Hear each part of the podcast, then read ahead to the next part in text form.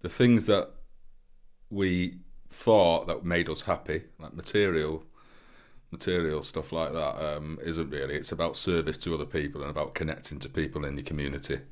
Um, and the community spirit from COVID was amazing.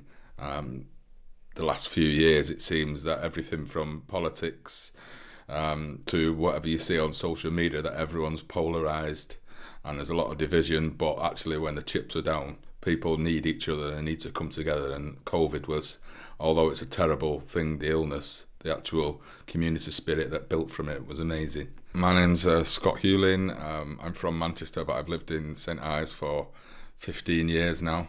Um, my background professionally is in healthcare. I was a nurse and I've been a care home manager, so a lot of um, a lot of contact with people in the St Ives community who I knew were going to be vulnerable when the first wave of the pandemic arrived.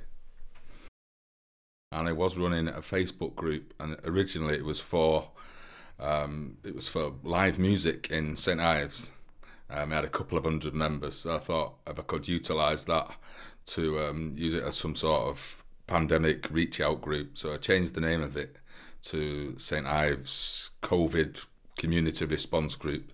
And almost overnight, it went from 200 members to about 2,500. And we were able then to facilitate all sorts of different working groups to help isolated people in the community. Uh, which I knew there would be a lot of.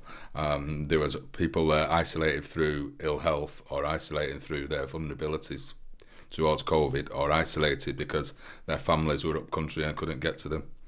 Yeah, things like that. It was just helping each other out. I think COVID, um, ev- everyone's experience of it was different, and uh, some people have really had um, a good positive effect on in terms of their working work life balance. But there are some people who it's continued to be a really scary time for, and that's what I've seen. Um, I'm a, a nurse in a care home for older people who've already once been decimated by COVID, and a lot of people and their families are really worried about it coming back again. Um, so they live in that constant fear of it. Really, um, the vaccine, double being double vaccinated, has took a bit of that away, but it's still there. But it also had amazing aspects to it as well. During the isolation period and lockdown, when you could only go out for a certain amount of time every day, because of the place where we lived, we were able to just walk out the door and uh, be in this beautiful scenery and by the sea on our own, still isolated, but experiencing this uh, amazing area where we live. Um, there were lots of changes that we noticed actually at the time, where something as small as th- there was a lot more bees about, and I think it was because for a few weeks we just left them alone, and they thrive without us, and showed really that they don't they don't need us, they need us to stay away, um, and they thrived on their own, and it was just things like that, and seeing all the wildlife seemed to be a lot more accessible when there wasn't so many people around. Saw some dolphins up there, um, and it was yeah, it was great that side of things.